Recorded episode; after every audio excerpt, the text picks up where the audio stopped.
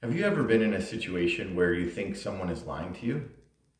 When we look at look at the statistics of lying, they tell us that we are lied to between 10 to 200 times a day. And we even tell a lie ourselves on average of 1 to 2 times a day. If you have ever been lied to, you know the pain that that lie has caused when you find out the truth. At the same time, recognizing when someone is lying to you is also very difficult, especially when we have a very trusting personality. You see, lying affects our sleep, our mental state, our emotions, our friendships, our marriages, our careers, and on and on the list goes. The book of Proverbs in the Bible has a lot to say about dishonesty, lying, and honest truth telling. The wise embrace a policy of honesty. In the book of Proverbs, has countless wise sayings about recognizing the liar. So let's jump right into the wise sayings of Proverbs and discover what are the qualities of a liar versus an honest person. But here's the first principle or quality that we see in the book of Proverbs. And it's over in Proverbs chapter 6, verses 12 to 15. And the principle is just this dishonesty is obvious, bringing a sudden end. In Proverbs 6 12 to 13, we read, A worthless person, a wicked man, goes about with crooked speech, winks with his eyes, signals with his feet, points with his finger, with perverted heart devises evil, continually sowing discord. Therefore, calamity will come upon him suddenly in a moment. He will be broken beyond healing. This verse exposes the liar, giving specific points to recognize the liar and declaring his demise. That's why dishonesty is obvious when you actually know what to look for. You see, this verse outlines multiple physical expressions winking, pointing, shuffling of the feet. It points out the attitude of the heart and what's actually happening in their personal relationships. You see, you can always tell a liar when they say something and then wink at you, as if to say, hey, don't take what I say as truth. Or telling you how they're planning for evil for someone. Or creating disunity, drama, or hatred between friends because they're sowing discord, disagreement.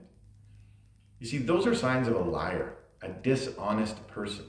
And some people can't help but be this kind of person. This type of dishonesty brings a suddenness to their end. In fact, it states that they will be broken beyond repair. The outcome of being a liar is not good. They are actually a worthless person. Jesus tells us that when we lie, we follow the pattern of behavior that Satan does. And we prove that our allegiance is to Satan and not Jesus. Sudden destruction is on its way for the dishonest person who lies. We need to know that. We need to be in a place where we are not caught up in dishonesty and having a sudden end to our lives. Here's another principle of honesty as opposed to lying, and it's found in Proverbs chapter 12, verses 17 to 22. And the principle is that honesty brings healing and joy. Here's what Proverbs 12, 17 to 22 says. It says, Whoever speaks the truth gives honest evidence, but a false witness utters deceit. There is one whose rash, words are like sword thrusts, but the tongue of the wise brings healing. Truthful lips endure forever, but a lying tongue is but for a moment. Deceit is in the heart of those who devise evil, but those who plan peace have joy. No ill befalls the righteous, but the wicked are filled with trouble. Lying lips are an abomination to the Lord, but those who act faithfully are his delight. You see, people who speak honestly and truthfully endure, whereas the ones who lie, it's only for a moment. And not only do those that speak truth endure, But because of a commitment to speak honestly, they actually bring healing as opposed to the liar who brings pain. Or as the passage says, like sword thrusts. You see, every time you and I lie, it's like a stabbing wound. But each time we speak the truth, there's healing. So, what are you known for? Are you known for a person who is always bringing pain into people's lives? Or are you known for someone who brings healing into their life? You see, when you speak, you are giving honest evidence that heals the people who hear you, or you are inflicting pain on people because you lie. These verses also contrast the peace and joy of the honest person against the trouble that the liar finds themselves in. I would like to live my life in peace and joy instead of trouble, and I'm sure you would too. For some of us, maybe the trouble we find ourselves in is caused by lies we are telling ourselves or telling others. If we want to get to this place of healing and joy, we better speak honestly. And here's the sobering thought of lying. What we see in this passage is that when we lie, we are actually an abomination to God. That is not a good place to be. I would rather all of us be in a place where we are the delight of God as opposed to the abomination to God. So if we want to be God's delight, we need to speak honestly with ourselves and with others. Here's another principle of behaving dishonestly that found that is found in the wise sayings of the book of Proverbs. The principle, the quality is dishonesty seeks to hide truth. Now, this seems so obvious. In fact, it's really the definition of dishonesty, where dishonesty seeks to hide truth. But in Proverbs 26, verses 18 to 19, we read, like a madman who throws firebrands, arrows, and death is the man who deceives his neighbor and says, I am only joking. This verse tells us that a person who is speaking or acting deceptively is like a madman who attacks others, causing pain, even death, covering up the real truth while joking. Some of the time we don't realize we are being dishonest with ourselves or others. In fact, we use this saying, I'm only joking, often in everyday language to deal with awkward situations or things we really think about a person, but want to soften what we say. This type of behavior, God's word, calls behaving like a madman. When we are dishonest, we're behaving like a mad person. And the definition of a madman is a person who is mentally ill, irrational, not functioning as a normal person. This is us when we are seeking to hide the truth in our relationships. And all it does is cause pain to those around us.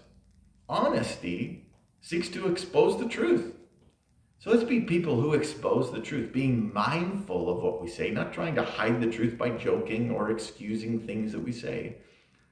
Let's take responsibility for what we say, knowing that words do hurt when we are behaving deceptively towards others. Here's the last quality of honesty that we're going to cover today in this wise in the wise sayings of Proverbs. And that is this quality this principle that honesty is found with God. In Proverbs chapter 30, verses 5 and 6, we read, Every word of God proves true. He is a shield to those who take refuge in him. Do not add to his words, lest he rebuke you and you be found a liar. This passage of scripture points out one of the character traits of God, Jesus, and the Holy Spirit, which is God does not lie. So when he speaks, every word proves true. And to add to his words is a serious matter that points to us being liars. Honesty is at the very core of God's heart. In fact, God would not be God if he wasn't honest and truthful with his words. Because God speaks truthful words, he can be trusted. That's why he is protection for those who trust him.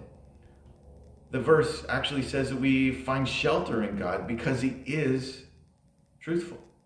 Men and women may lie, but God is completely 100% of the time honest and truthful. The danger for us is to add to his words by creating a God who is just an image of God. And that we do. When we add to God's word the things that God has said, or we subtract from God's word when we say, God didn't really say that. There are a number of things that God has said throughout history multiple times and in many different ways that are recorded for us in the Bible, but they're also recorded for us in history. One of those things is that he is coming to judge the world. And being saved from judgment happens through belief and faith in Jesus Christ. God has told us this. He told us these things. So then they must be true because he is honest. You see, God is so honest that he's told us these things before they even happen. May we all know that he can't lie. And if he said it, then it will happen. We need to be prepared for this moment when he will come and judge the world, judge you, judge me, everyone again. We know, need to know in this moment that God can be a shield for us. He wants to help us be prepared. So he told us beforehand. That's God's love. That's God's goodness. That's his kindness. You see, because God is good, we can place our trust and faith in him. Because God is honest, we can place our trust and faith in him. And we need to do that. If you have never placed your belief and faith in Jesus Christ, that he is the Son of God, that he died on the cross, and that he can save you and rescue you from this judgment, then you need to do that. If you've never done that, then you need to know that you are liable for punishment and eternal suffering if you haven't received his honest words. You see, it's so important for each of us to recognize that God is honest, and with him there is honesty. May all of us today make a commitment to be honest with ourselves and with God. May we not be the source of pain in our world because we lie. May, may we be healing. May we bring joy and peace. May we be able to recognize the liars that are in our world as we realize that we are being lied to. Lord, I pray for everyone that is watching, that is listening, that is hearing, that we would not be caught being dishonest. Let's pray. Dear Heavenly Father, I pray that you would not catch us being dishonest. But Lord, if we have been dishonest, that we would run to you in faith and trust that you would provide a way for us. Lord, that you would forgive us, that we would repent of these things, that we would turn away from that kind of behavior, and that we would turn to you. Lord, I thank you that your grace covers all of these things. But Lord, we also know because of your honesty that you are coming back and will hold us accountable for every word that has come out of our mouth. So, Lord, I pray today that we would turn to you, that we would embrace you, that we would grab hold of faith in Jesus. And Lord, that you would fill our hearts with hope as we prepare ourselves for the day when we will see you face to face. So, Lord, we give you praise. We thank you for your word that gives us wise instruction to live out our lives in this world. And we pray all of this in the name of your Son, Jesus. Amen.